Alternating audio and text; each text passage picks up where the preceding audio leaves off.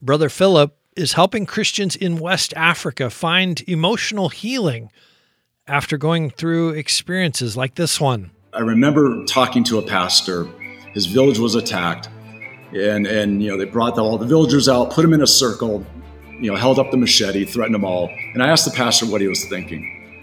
He said, "I was just praying to God that my villagers' faith will hold strong in the face of such a horrific act of violence."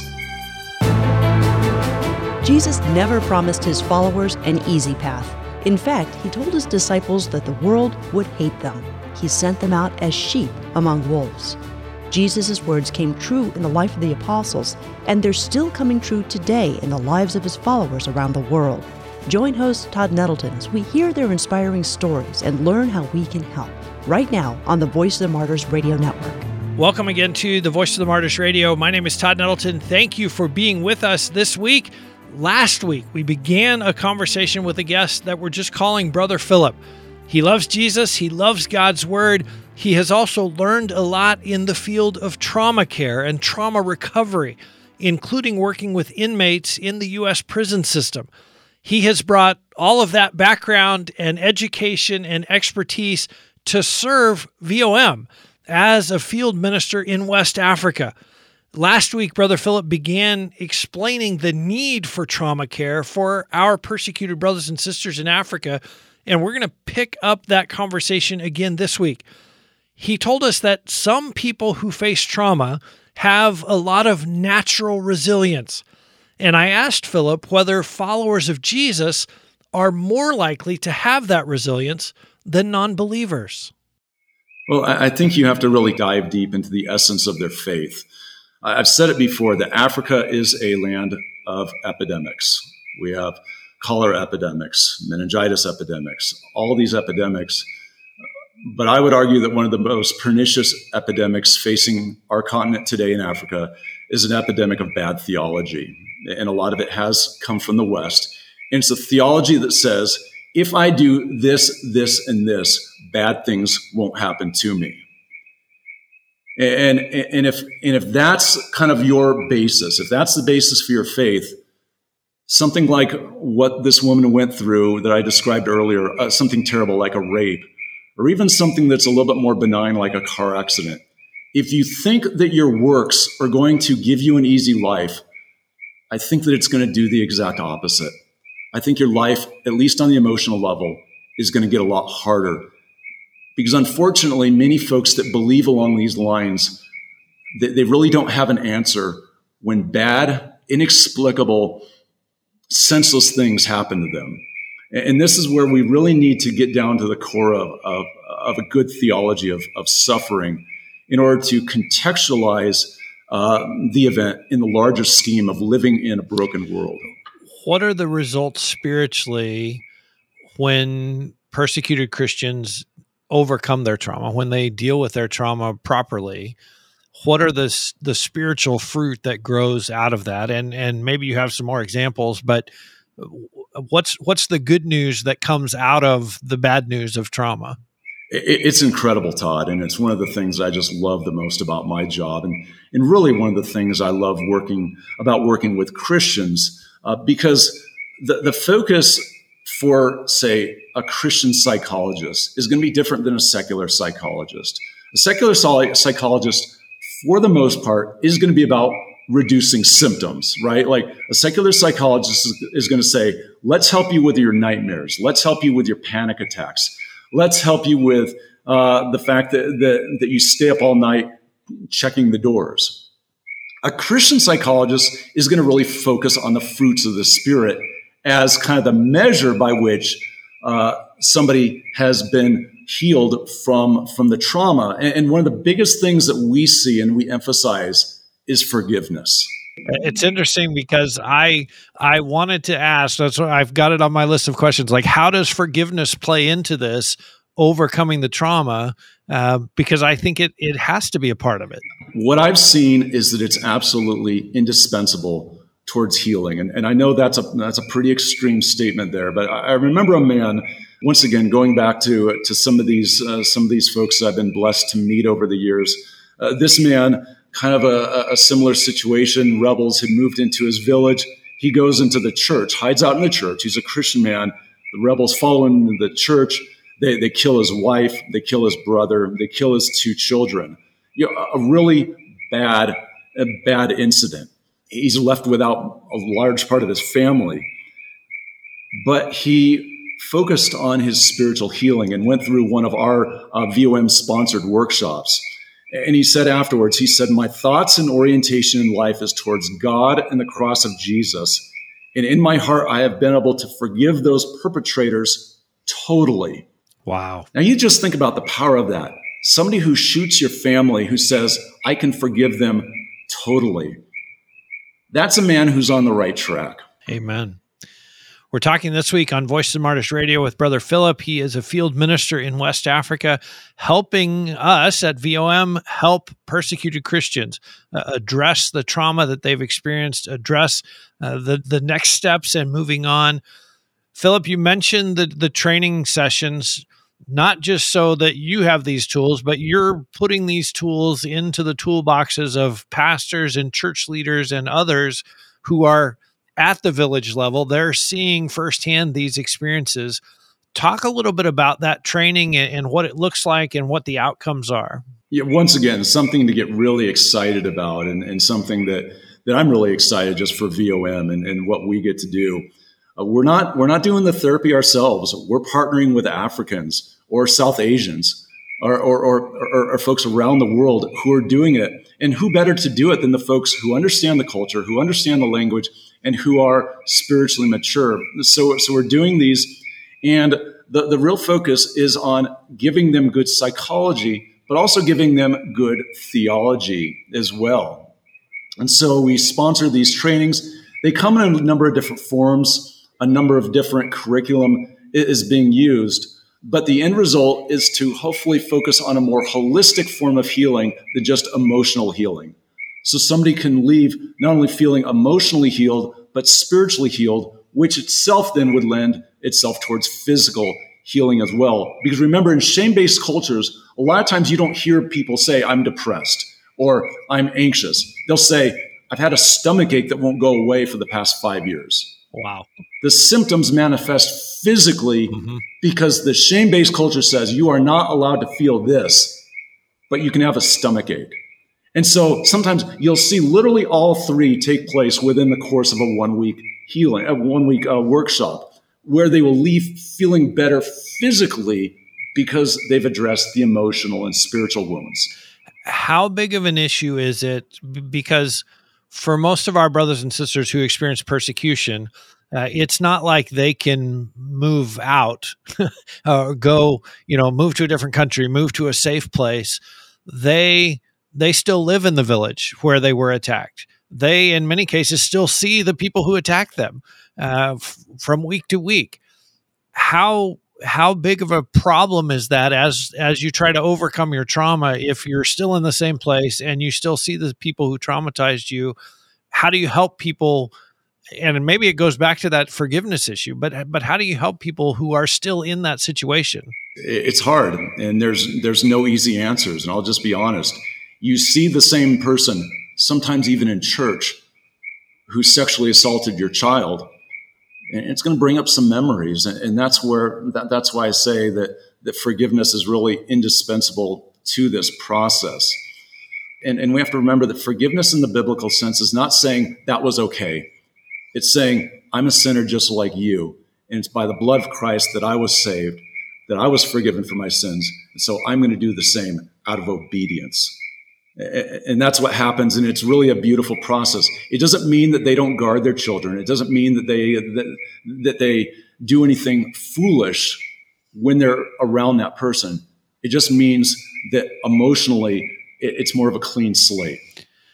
We're talking this week on Voices of Martyrs Radio with Brother Philip from Africa. I think you can probably hear the frogs in the background. It's a lot warmer where you are than it is where I am today what has been the response of the people that you're providing this training to? Because I, I would just think they're so excited to be able to really minister and really help people through some of these challenges. It, really has been incredible. I, I want to throw out a number to you. The first, or a couple of numbers. The first number, one in 200,000, is the number of mental health professionals for every citizen in in uh, Burkina Faso. Wow! So one mental health professional for every 200,000. The second number, one in 700, that's the United States. One mental health professional for every 700 citizens. My point being is there's not a lot of help available. And so, what do you do if you have this great emotional burden? You're living in the village, only the rich have passports. So, you're not leaving. And so, so what do you do? And what we're really working hard towards is empowering pastors. Because while a country like Burkina Faso might have one mental health professional for every 200,000 people, the Evangelical Association has 10,700 pastors. And that's not the only denomination. That's not the only association. There's others. So there's pastors. There's a lot of pastors. The problem, Todd, is a lot of these guys, they just haven't been trained. And it's not the seminary's fault. It's not anybody's fault. It's just there's, there's not the resources. And so we really try to get pastors to come to these workshops because if you can get a pastor trained, then think of the, think of the reach there. Incredible reach because the pastors already come in usually with pretty good theology. You give them a little bit of, uh, uh of Christian psychology and just think of the impact. And, and I remember, I'm, I'm going to bring up another, another story that I saw that was, that was deeply moving.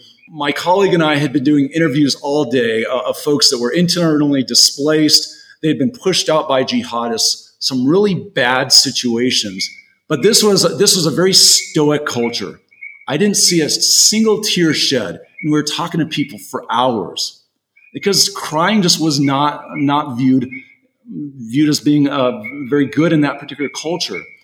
A middle-aged man comes in, big physically man, just, just, just a strong man. You look like he would have been a, an American football player. And he comes in, and no sooner do we start the interview that he breaks down, gets on his knees, and just starts weeping. Wow. He's down there, totally uncharacteristic culturally for a man, a middle aged man, to be on the floor weeping.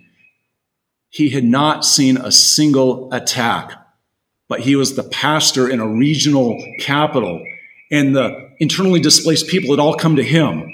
Oh, wow. And so, day in, day out, day night, he's hearing the stories and he felt this amazing pressure to have the right Bible verse, to have the right prayer, to have the right word, because that's what, that's what he had been taught. He said, you have to be able to pray the right way. You have to be able to use the right passage of, of scripture.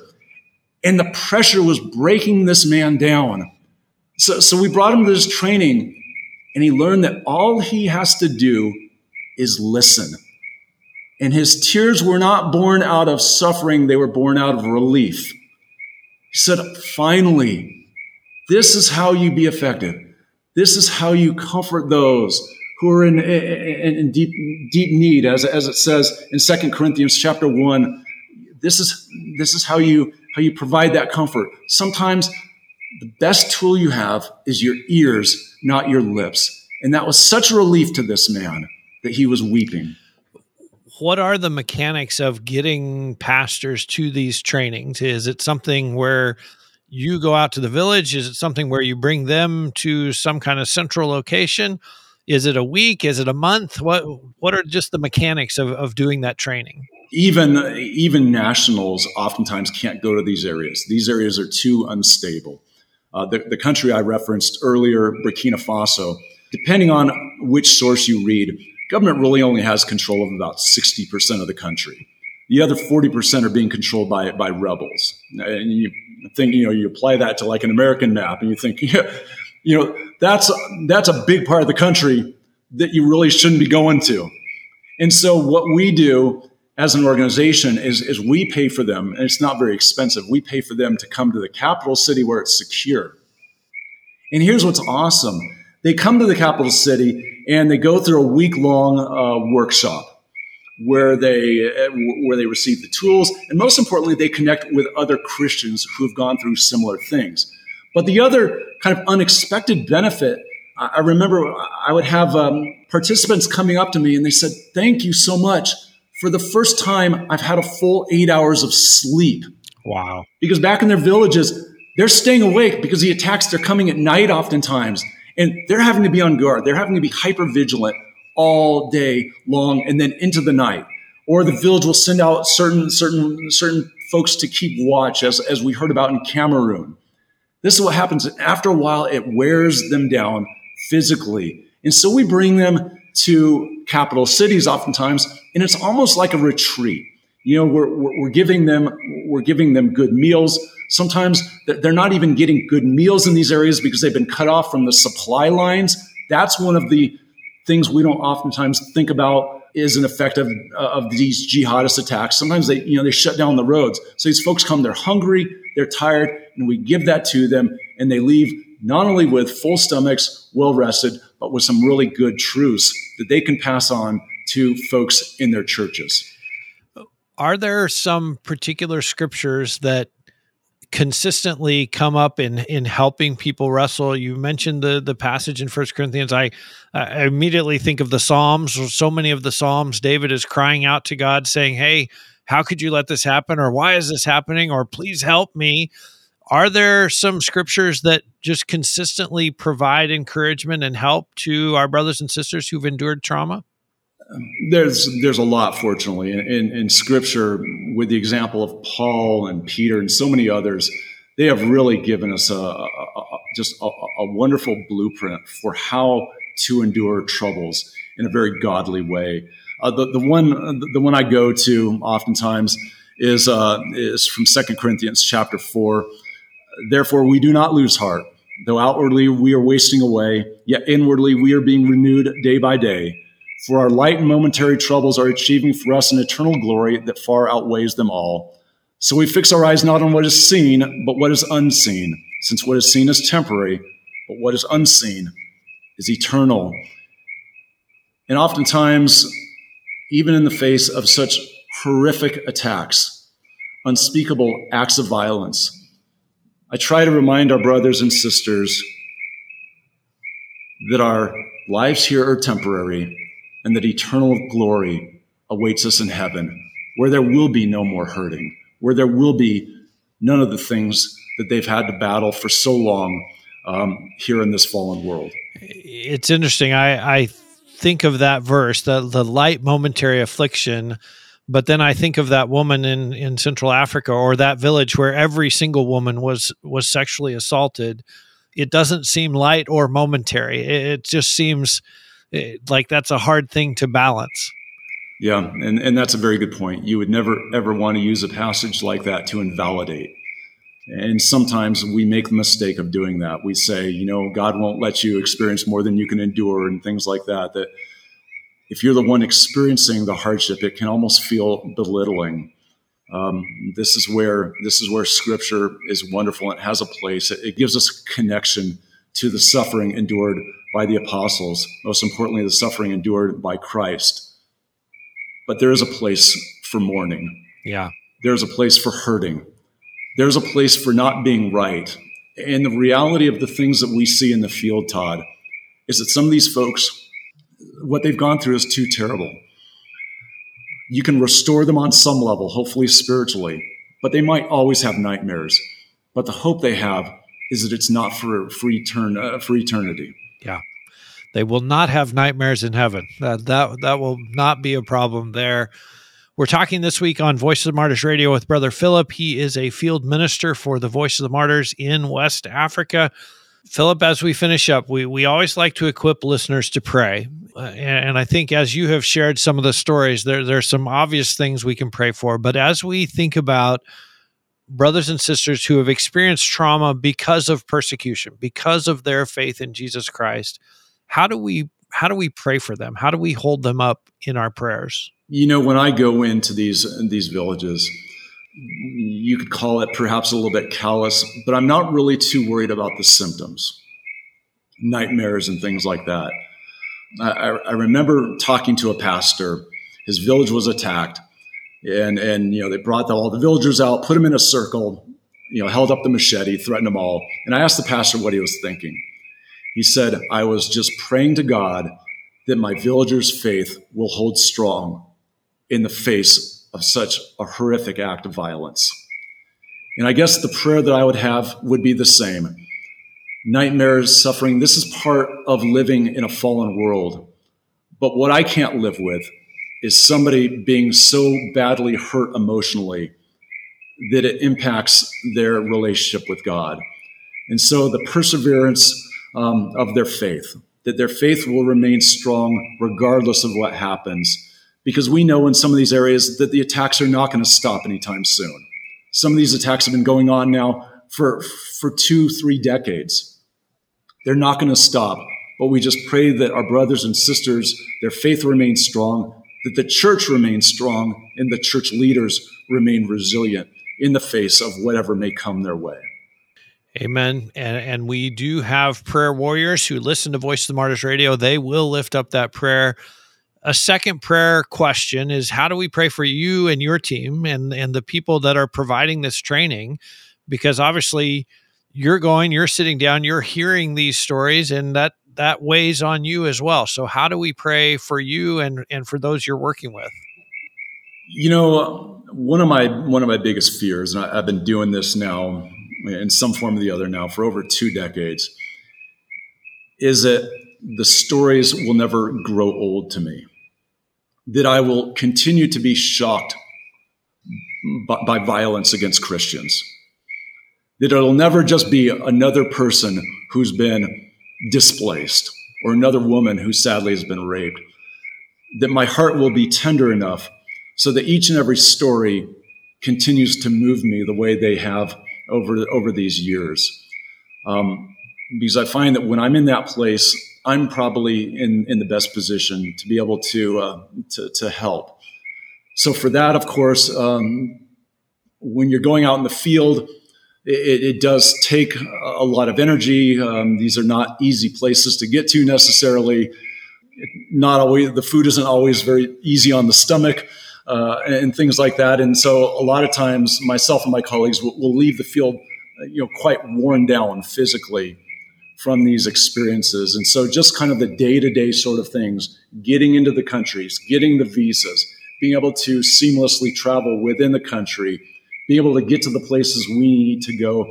These are some of the more just kind of common day to day prayer requests that really, really mean a lot to us when we're in the field trying to do as much as we can with the limited time that we have. And then I guess lastly, I would just say, you know, that God would give us words to speak. We're speaking through interpreters oftentimes, we're speaking across cultures, that God would give us words of encouragement to uniquely touch that person in their situation. Because I believe that it's only through the Holy Spirit that you can really make an impact of that kind. And it's not something that we're going to do. No, no amount of training, no, no amount of degrees is going to give me the words to be able to speak to that person. It's only the Holy Spirit uniquely speaking through myself or pastors or, or other colleagues to say exactly what that person needs in that moment or in other moments. The wisdom to know when it's when it's best just to sit back and let them let them speak. So that's what we're really looking for is those moment by moment um, tokens of, of discernment. Amen. Philip, I, I'm so pleased that we had this conversation. I like I say, when I heard you speak in chapel last year, I just was so excited that that you've brought this expertise to Voice of the Martyrs, that we are helping brothers and sisters like those you have talked about, helping them process the trauma and recover spiritually as well as emotionally. And um, I'm just really thrilled that we had the chance to have this conversation. Thank you for being our guest this week on the Voice of the Martyrs Radio. Thank you so much, Todd. It's been a pleasure.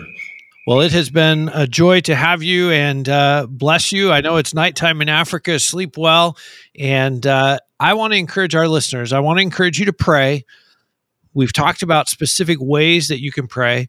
I also want to encourage you to give. The Philip's work happens. We bring these pastors to these trainings because people like you give to support the ministry of Voice of the Martyrs. So I would encourage you, you can do that online at vomradio.net. I also want to encourage you to be back next week as we continue these conversations about how God is at work among our persecuted family, how uh, they are ministering, how they are forgiving, how they are going on in the face of suffering and persecution and advancing God's kingdom in the midst of that. We'll have more conversations like that starting next week, right here on the Voice of the Martyrs Radio Network.